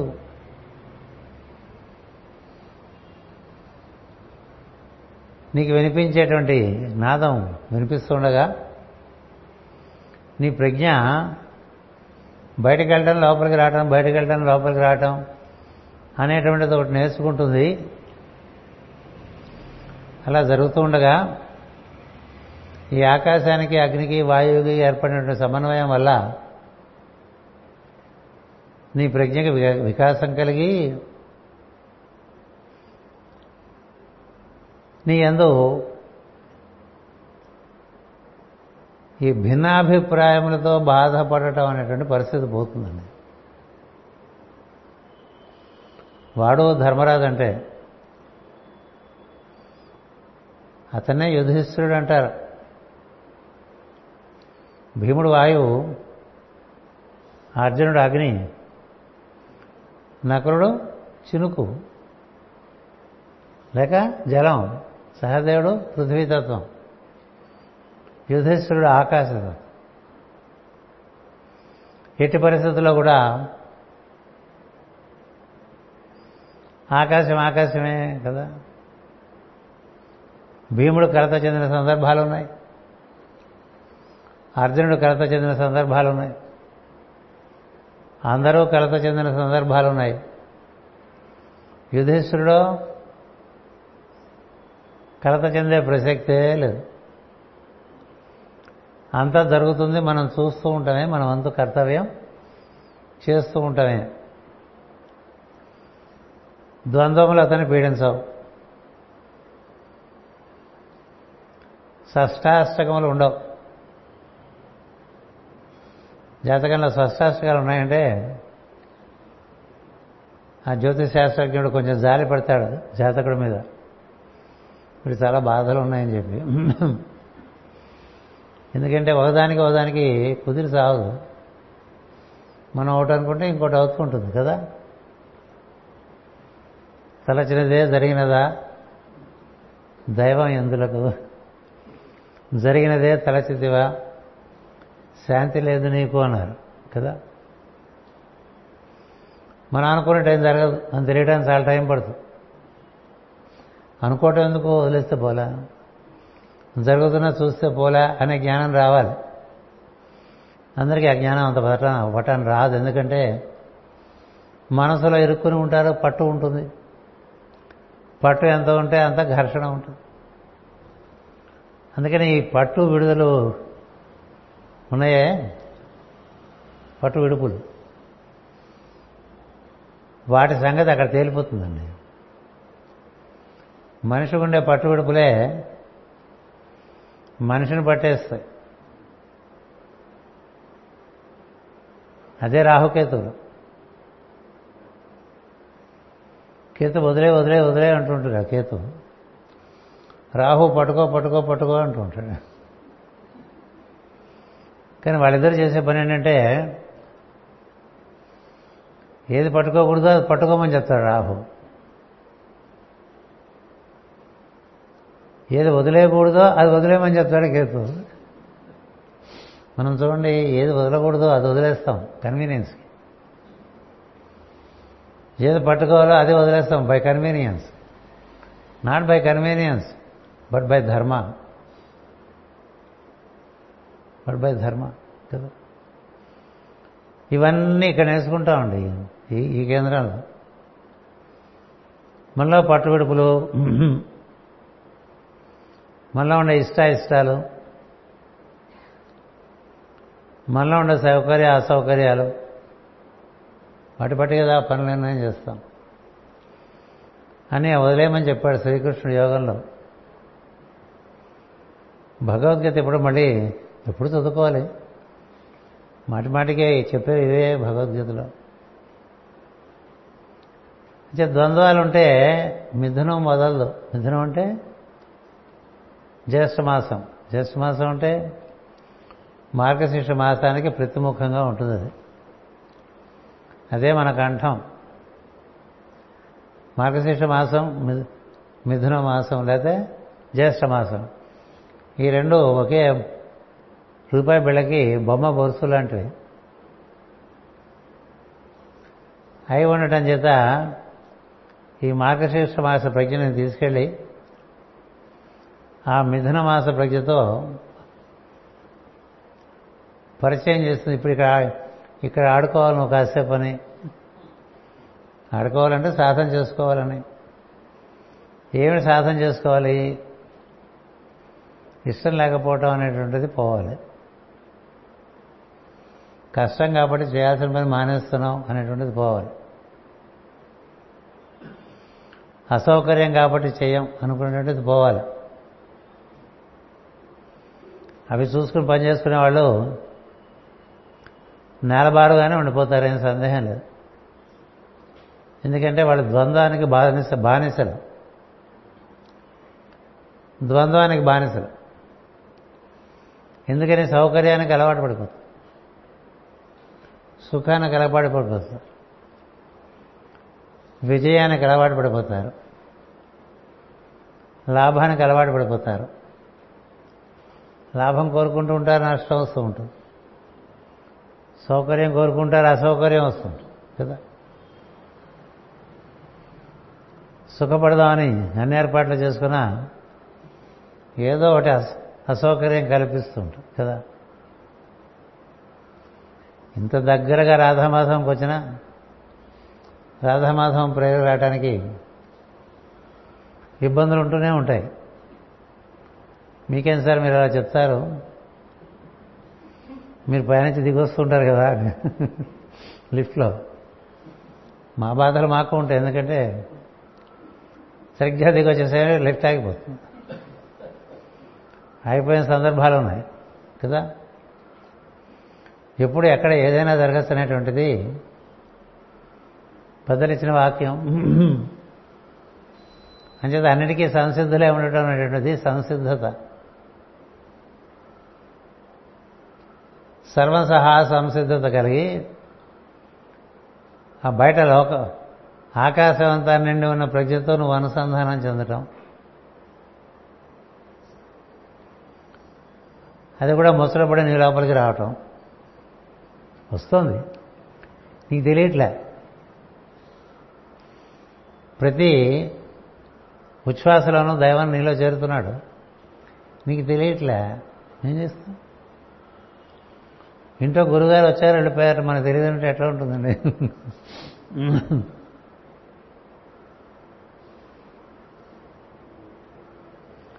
ఇంట్లోకి దైవం వచ్చాట వెళ్ళిపోయాట మనకు తెలియదు, తెలిసిందనుకోండి ఎట్లా ఉంటుంది,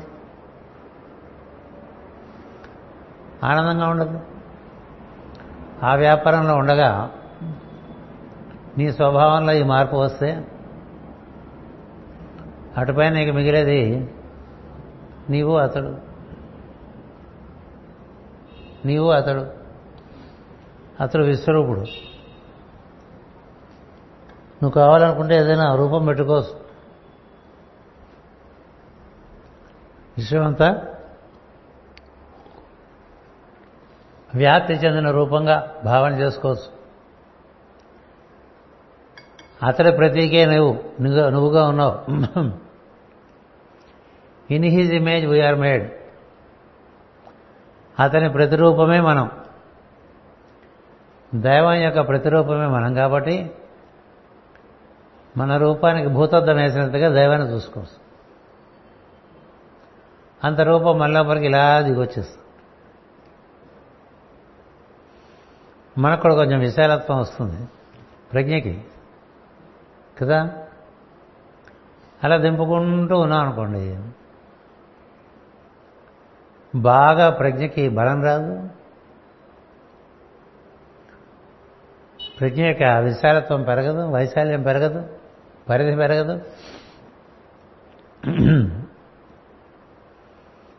అలా చేసుకుంటూ ఉన్నాం అనుకోండి, అతడు మనం అంతే ఉంటాయని. సోహం సోహం, అతడే నేను, అతడే నేను, అతడే నేను, అతడే నేను అనేటువంటిది ఒక లోపల. అంతకుముందే మనకి టేప్ ఆన్ అయిపోయింది కదా, అది ఇప్పుడు సత్యం అనిపిస్తుంది. అందుకని దాన్ని అలా దర్శనం చేసుకుంటూ కూర్చుంటే నీ ప్రజ్ఞలో ఇంకా తేలికదనం వచ్చి నువ్వు భూమధ్యం వరకు వచ్చేస్తావు. భూమధ్యం వరకు వచ్చేస్తావు. వచ్చేస్తే ఏం జరుగుతుందంటే మిథున రాశి నీకు ఇవ్వాల్సినటువంటి కానుకలన్నీ ఇచ్చేసినట్టే. అంటే ఏమిటంటే నీ మాటలో పొల్లు ఉండదు, నీ మాటలో అసత్యం ఉండదు, నీ మాటలో పొరపాటు ఉండదు. ఒకరి నుంచి ఒకరికి సమాచారం అందించడంలో తేడా ఉండదు, నీకంటూ ఒక ఉద్దేశం ఉండదు మాటకి. ఇంకొక మాట మరొకరు చెప్పే లోపల నీ ఉద్దేశం కలపవు, నీ మాటలో ఎవరి మీద అభిప్రాయాలు ఉండవు. మనకి మామూలుగా అభిప్రాయాలు పెట్టి బతుకుతూ ఉంటాం కదా, it's a mental condition. Beyond mental అభిప్రాయాలు లేదు, బియాండ్ బుద్ధి అసలు ఉండవు. అంచేత ఎలా ఉంటుందంటే మాట్లాడాలంటే చాలా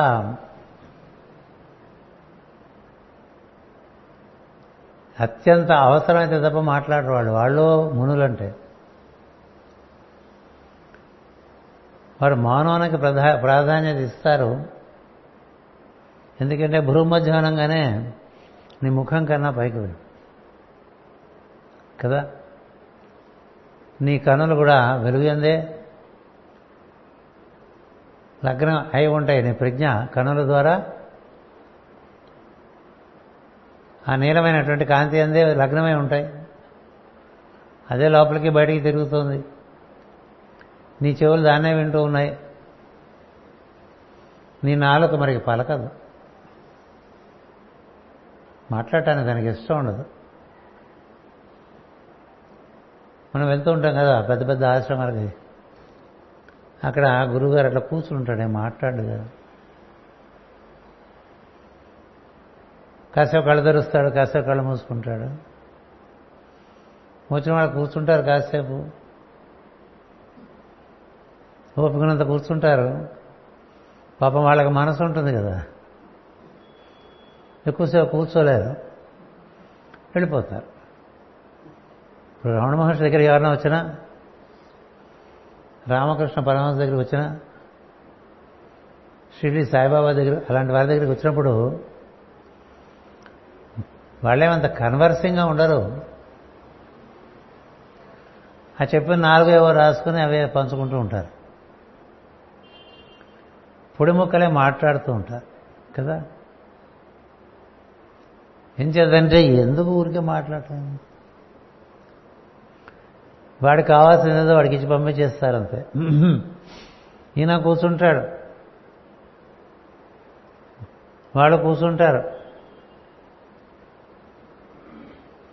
ఆయనకి ఏ సుఖమో ఆసనంలో ఆయన కూర్చుంటాడు కదా. నేను వీరాసనంలోనూ పద్మాసనంలో కూర్చోవాలనేం లేదు. చివరికి రమణ మహర్షి ఇలా పడుకుని కూడా ఉండేవారు. ఎందుకు చెప్తున్నానంటే విముఖత, భాషణమునందు విముఖత. ఎందుచేతంటే ప్రపంచంతో అంత సంబంధం లేదు. ప్రపంచంతో సంబంధం ఉన్నప్పుడు మాట కావాలి, అయితే ఎట్లా? ముఖముద్దలో ఒళ్ళు తిరుగుతుంటే నీ పనులు ఏమవుతాయి, అవవు కదా. ఇక ప్రపంచంలో పని చేయాలనుకోండి, మా జగద్గురుపీఠం ఉంది, అందులో బోల్డ్ మంది కార్యకర్తలు ఉన్నారు. వాళ్ళందరూ పని చేయాలంటే మాట్లాడుకోవాలి కదా. మేము మాట్లాడమంటే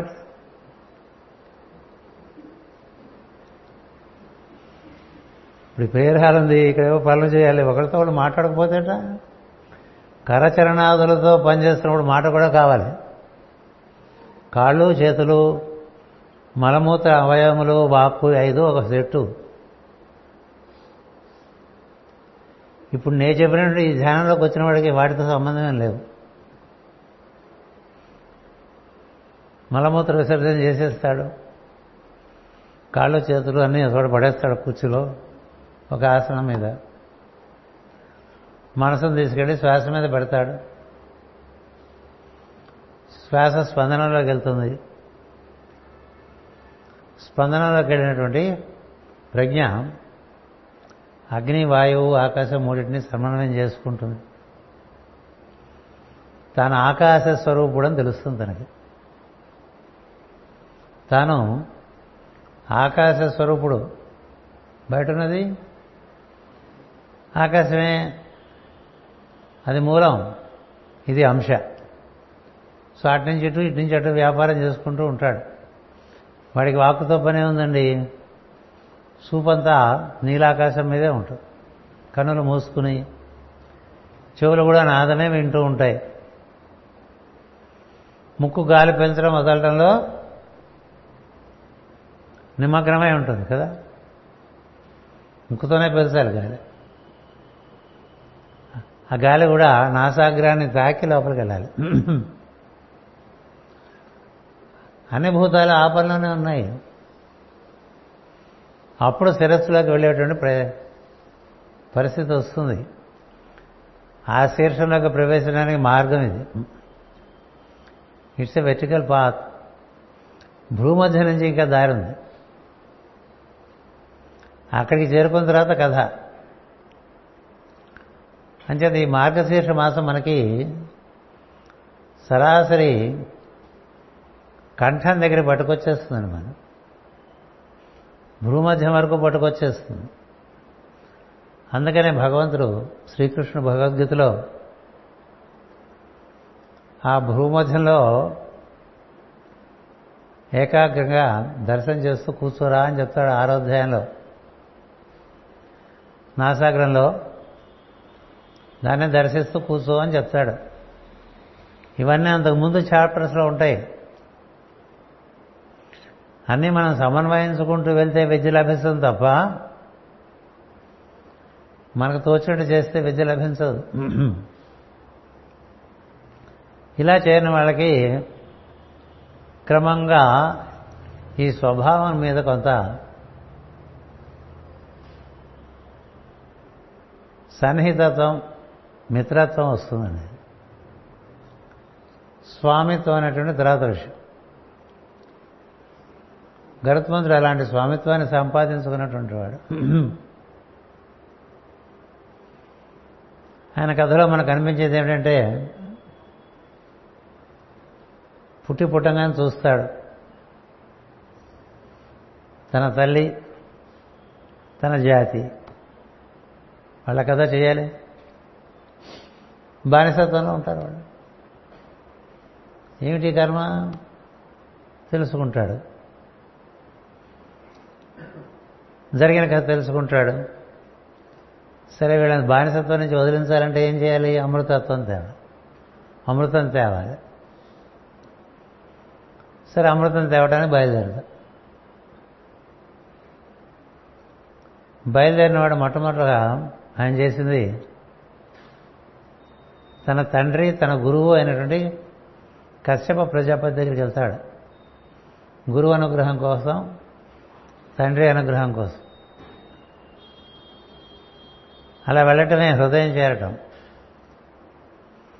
మనం కూడా మన గురువు గారిని చేరాలనుకుంటే మనం వెళ్ళి మనం హృదయం గృహ కూర్చుంటే ఆయన అక్కడికి వచ్చి ఎరా ఏంటి విశేషం అని అడుగుతాడు.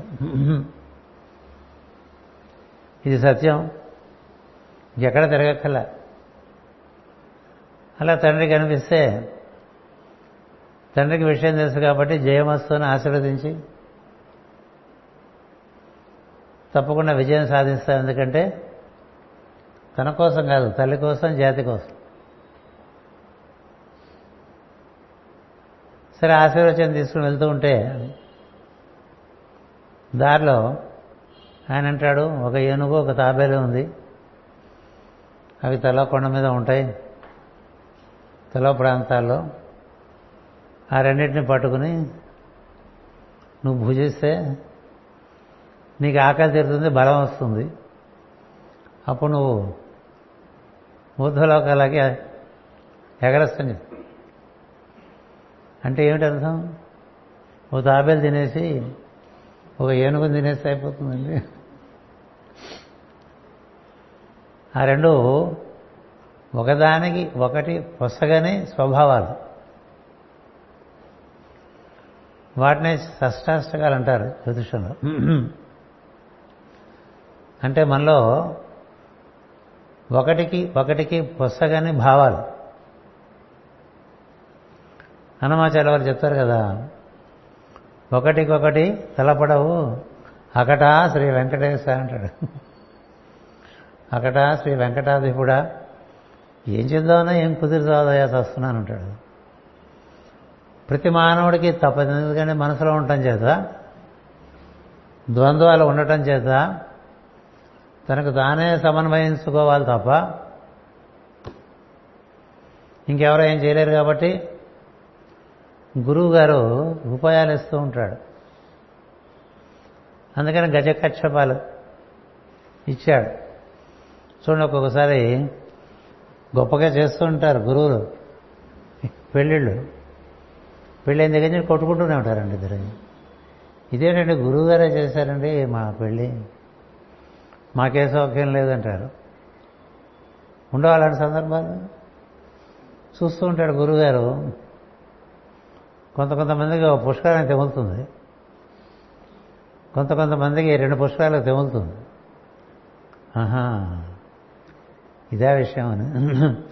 ఎందుకంటే మొగుడు పెళ్ళాన్ని రాపాడేస్తూ ఉంటాడు, పెళ్ళ మొగుడిని రాపాడేస్తూ ఉంటుంది. ఇట్లా ఒకళ్ళనొకళ్ళు బాగా రాపడేస్తుంటే 2 రాళ్ళు నున్నగా తయారైపోతాయండి కదా.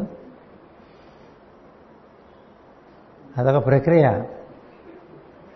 యోగా ప్రక్రియ.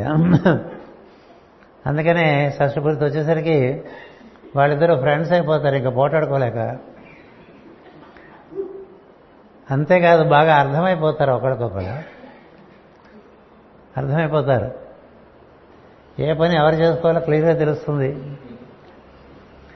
ఏ పని ఎవరు చేస్తే బాగుంటుందో కూడా తెలుస్తుంది కదా.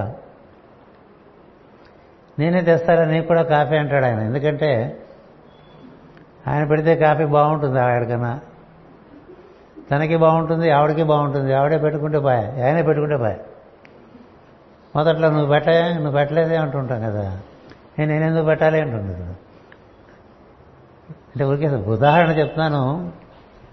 There are so many issues with in us, మన లోపల అంతఃకర్షణ కలిగించేవి చాలా ఉంటాయి. ఇవి కాక బయట నుంచి ఘర్షణలు ఉంటాయి. ఇవన్నీ ఏం చేస్తాయండి మనిషిని అందులో బాగా ఏదో చెప్తారు మిషన్ ఏంటిది అందులో వేస్తే గులకరాళ్ళు అయిపోతాడు, ఆయన గుండ్రంగా అయిపోతాయి, అందరూ సాలగ్రామాల్లో తయారైపోతారు, ఇంకా ఏ కోణాలు ఉండవు. అలా అయిపోయారు అనుకోండి, అది గజకచ్చపాలను 2 తినేయడం అంటే అర్థం. ఘర్షణ లేని ఒక ప్రజ్ఞ కృత్మంతుడు, ఏ ఘర్షణ లేదు, అమిత బలవంతుడు, సద్గురువు ఆశీర్వచనం ఉంది, వచ్చేస్తాడు భూమధ్యం వరకు. అక్కడ ఎవరు అడ్డుపడతాడు? ఇంద్రుడు అడ్డుపడతాడు. మనకు కూడా ఇంద్రయోనని ఇక్కడే ఉంది, ఇంద్రయోని అది మన అహంకార స్థానం. నేను నేను నేను అంటూ ఉంటాను కదా, నేను నాది నావారు, అది లేకపోతే మనం ఏం చేయం.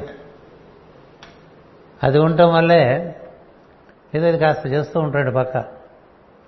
ఆయనకి ఇంద్రుడు అని పేరు పెట్టారు. ఇంద్రుడు అంటే ఇదం ద్రా, దీన్ని పరిపాలించుకునేవాడు, రక్షించుకునేవాడు అని అర్థం. అంచేత నీ అహంకారం నీకు అడ్డొస్తుంది. అది ఇంద్రుడు గరుత్మంతుడికి అడ్డుపడటం. నిన్ను నువ్వు దాటడం అంటే సామాన్య విషయం కాదు కదా.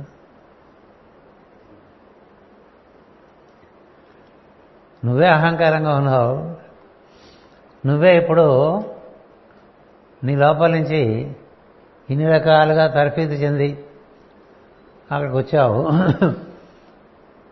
నీవు విశ్వవ్యాప్తమైన దైవంతో చేరటానికి నువ్వే అడ్డంగా ఉంటావు.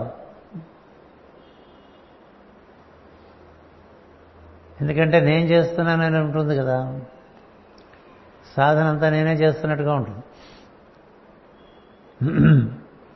ఈ నేను చేస్తున్నానని అనుకున్నంతకాలం అది అవదు, అక్కడ వేచి ఉండమని చెప్తారు.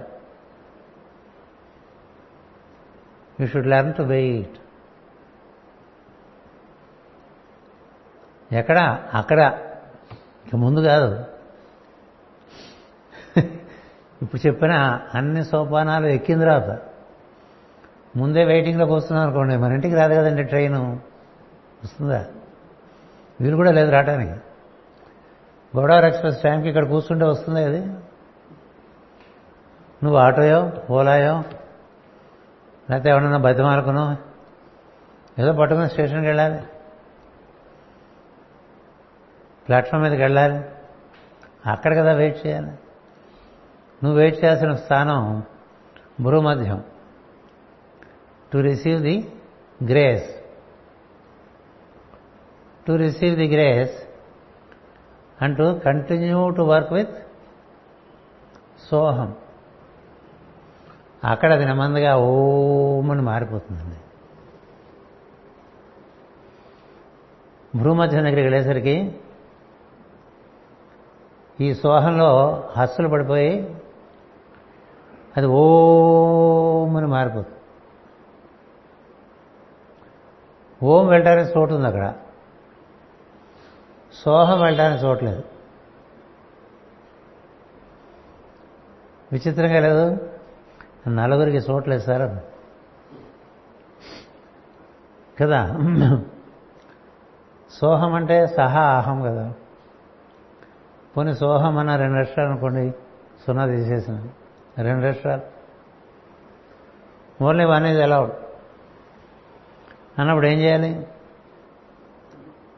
సకారంలో ఉండేటి హల్లు, హకారంలో ఉండేటి హల్లు రెండు పారేస్తాం, కొంత లగేజ్ పారేస్తాం అనమాట. మీకు చూస్తుంటారుగా విమానం ఎక్కే వాళ్ళకి, కొంచెం వెయిట్ ఎక్కువ ఉంది మేడం అని చెప్తారు. మేడమ్స్గా వస్తాయి ప్రాబ్లమ్స్ అని మామూలుగా కదా. వాళ్ళు ఎక్కువ లోడ్ క్యారీ చేస్తూ ఉంటారు, ఏదో ఆవకాయ అంటారు, కందిపచ్చలు అంటారు, స్వీట్లు అంటారు, ఏవో మోసపోతుంటారు అక్కలేని. లగేజ్ ఎక్కువ, కొంత లగేజ్ తీసేయాలి. ఇంకా తీస్తాడు, ఇంకా తీస్తాడు, ఇంకా ఏం తీసినా ఇంకా ఓవర్లోడే. అలాగే ఇక్కడ ఈ సోహం ఒకటే, నువ్వు సోహం అనే ప్రజ్ఞగా ఉన్నా you are still heavy to move to that side. అందుకని ఓంకారం పట్టుకుంటాడండి. పట్టుకోవటం కాదు, అది రివీల్ అవుతున్నట్లా. ఇవన్నీ నీ యొక్క శ్రద్ధ భక్తి దాంట్లోంచే నీకు దాని యొక్క తీవ్రతను బట్టి అట్నుంచి అనుగ్రహంగా వస్తాయి. అది అరే పిల్లవాడు చాలా ఇబ్బంది పడుతున్నాడు, తాపత్రయపడుతున్నాడు, స్వచ్ఛంగా చేస్తున్నాడు, వాడు అంతరంగా నాకు తెలుసు, వీడికి ఏదైనా ఉపకారం జరిగితే బాగుండు అని చాలామంది సాయం చేస్తారు. There are so many good will workers in that field. ఆ లోకంలో ఎంతోమంది సహాయం చేసేవాళ్ళు ఉంటారు. వారందరూ ఈ విషయంలో పడినటువంటి వాళ్ళు, వారి బృందాలన్నీ ఉంటాయి. వీడిని చూస్తూ ఉంటారు, వీడి ప్యాస్ అయితే బాగుండు, వీడి ప్యాస్ అయితే బాగుండు కదా. మా సీఏ పరీక్షకి వెళ్తుంటే వాడు పాస్ అయితే బాగుండు అనుకుంటూ ఉంటాం మేము. ఎప్పుడో వింటూ ఉంటాం ఆ ప్యాస్ అయ్యాడని. అట్లా అంత ఈజీ కాదనుకోండి ఇది, ఇంకా అంతకన్నా తక్కువ పర్సెంటేజ్ ఉంది ఇక్కడ. ఇది ఇలా ఉండగా ఇంకో తమాషా ఏంటంటే, దేవతలు ఇంద్రుడితో వీడు నిజంగా పైకి వెళ్ళేస్తా వెళ్ళకూడదా,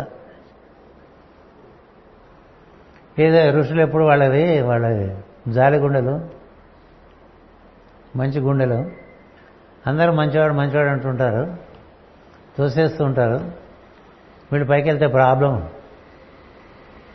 ఇది ఒకటి ఉంది. ఈ లోకాలోకాల కథల్లో దేవతలు అంత తొందరగా ఒప్పుకోరు పైకి రావడానికి. మానవులు దేవతాలోకాల్లోకి ప్రవేశించడానికి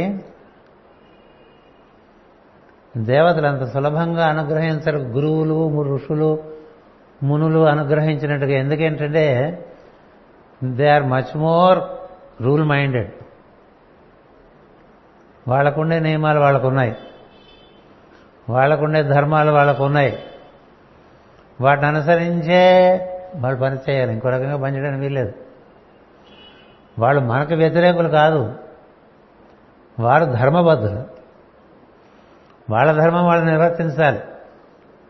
ఇప్పుడు జయ విజయులు ఉన్నారనుకోండి, మరి జయ విజయులు ఎవరిని అడిగించారు? బ్రహ్మ మానస పుత్రులైనటువంటి సనక సనందనాథుల్ని అడిగించారు కదా. ఇందువల్ల ధర్మం అంచేత దేవతలు హర్షించాలి, మునులు ఆశీర్వదించాలి. ఇంత కథ ఉంది. సరే, గరుత్మంతుడి కథలో ఇంద్రుడు నేను పరీక్షిస్తాను, పరీక్షిస్తానంటే గరుత్మంతుడు అలాగే అంటాడు అని యుద్ధం. ఏం వాసినా అస్త్రాలు వేసినా గరుత్మంతుడు ఈకలు కూడా రాలవు. ఇంకా తప్పనిసరి పరిస్థితుల్లో వజ్రాయుధం తీస్తాడు. అదైనా అల్టిమేట్ వెపన్, ఇంక అంతకన్నా లేదు ఆయన దగ్గర.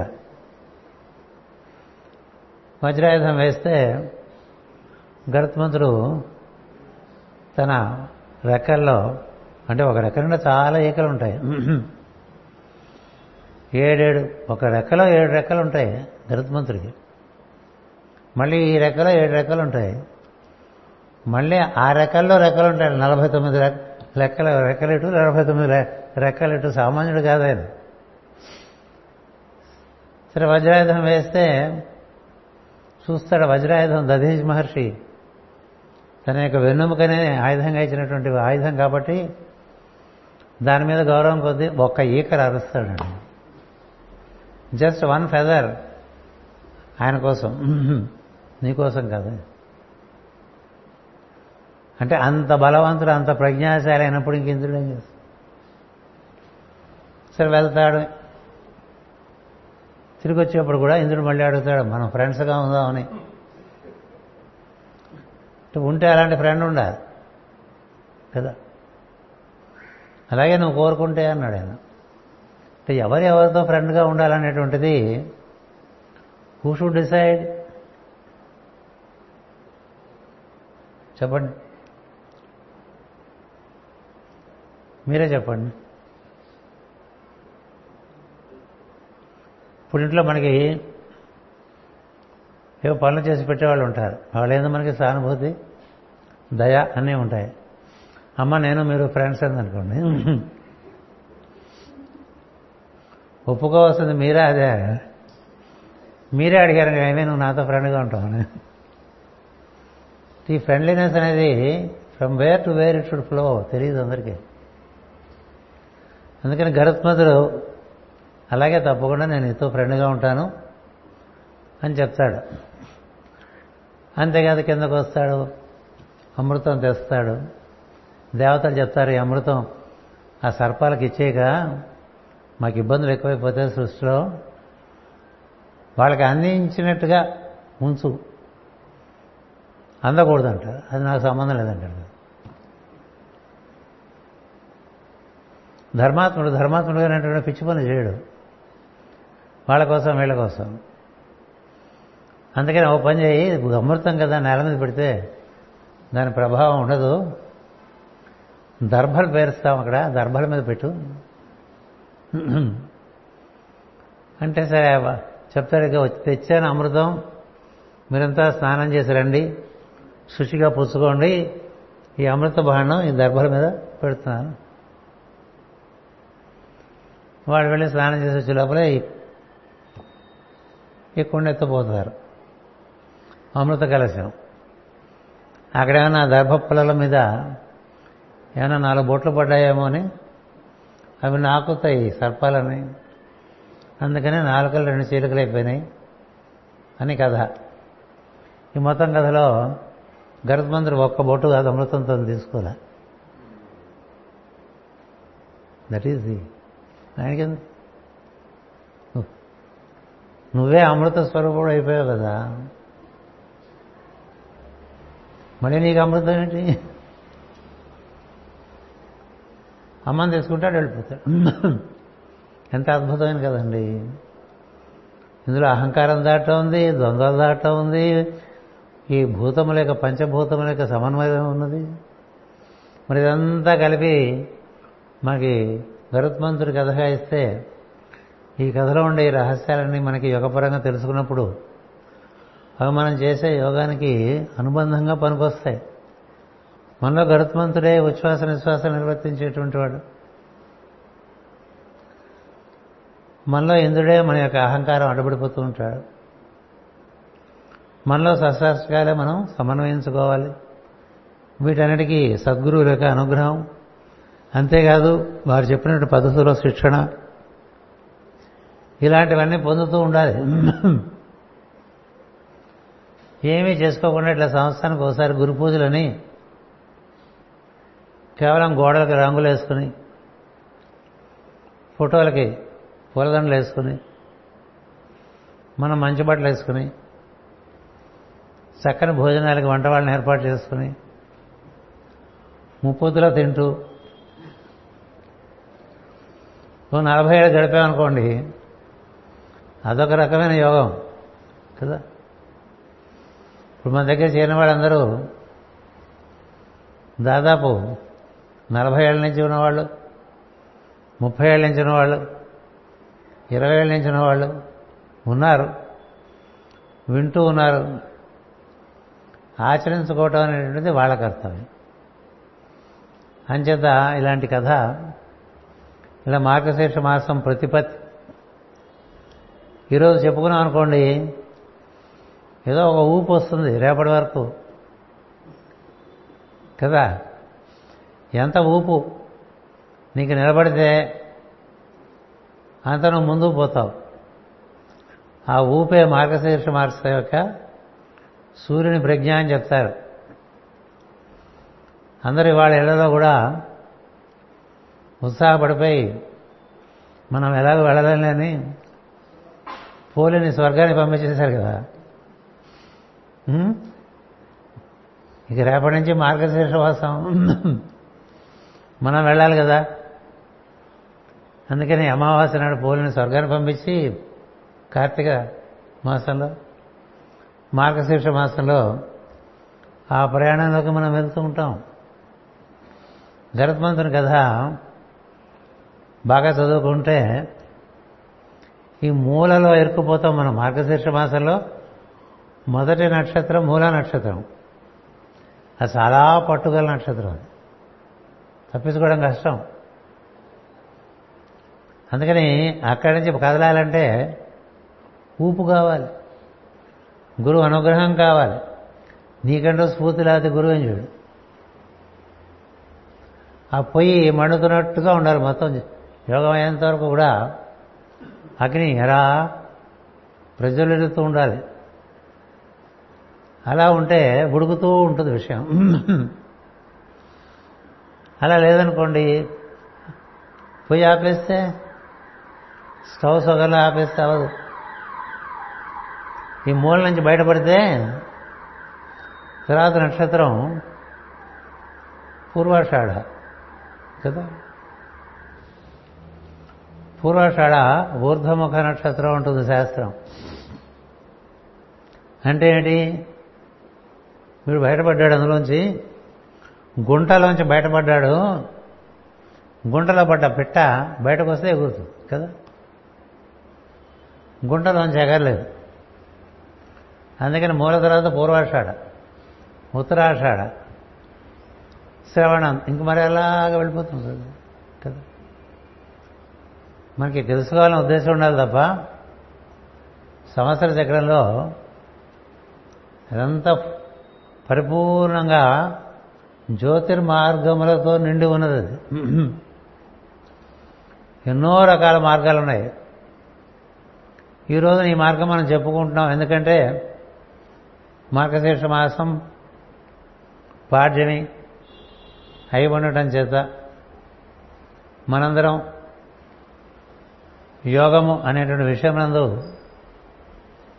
రుచి కలిగి ఉండటం చేత ఇప్పటికన్నా ఇంకా బాగుండాలి ప్రజ్ఞాపరంగా అనేటువంటి భావన ఉండటం చేత ఇలాంటి ప్రయత్నాలు చేసుకుంటూ ఉంటాం. ఇవి కొనసాగించుకుంటూ ఉందాం. కానీ మూల సూత్రాలని నిత్యం పాటిస్తూ యోగంలో ముందుకు సాగి వెళ్ళిపోతూ ఉందాం. మొత్తం కథంతా మీకు చెప్పలేదు. ఎంతవరకు చెప్పానంటే మీరు ఓంకారం వరకు వెళ్ళే వరకు చెప్పా. ఓంకారమే అందాలి కానీ మీరు శరీరంలోంచి బయటకు వెళ్ళిపోగలిగేటువంటి పరిస్థితి ఒకటి ఉన్నదని అక్షర పరబ్రహ్మయోగం 8వ అధ్యాయం భగవద్గీత అందులో ఉన్నది. అది కూడా చెప్పాలని ఆసక్తి ఉన్నది కానీ సమయం ఇప్పటికీ చాలా మించిపోయింది. శరీరం కూడా ఇంకా నేను ఒప్పుకొని ఉంటుంది. అందుచేత మీ అందరికీ శుభాకాంక్షలు చెప్తూ మీరు బాగా యోగంలో వృద్ధి చెందాలని, మాస్టర్ గారి యొక్క అనుగ్రహం పరిపూర్ణంగా మీ అందరి యందు ఉండాలని భావన చేస్తూ సెలవు తీసుకుంటున్నాను. స్వస్తి.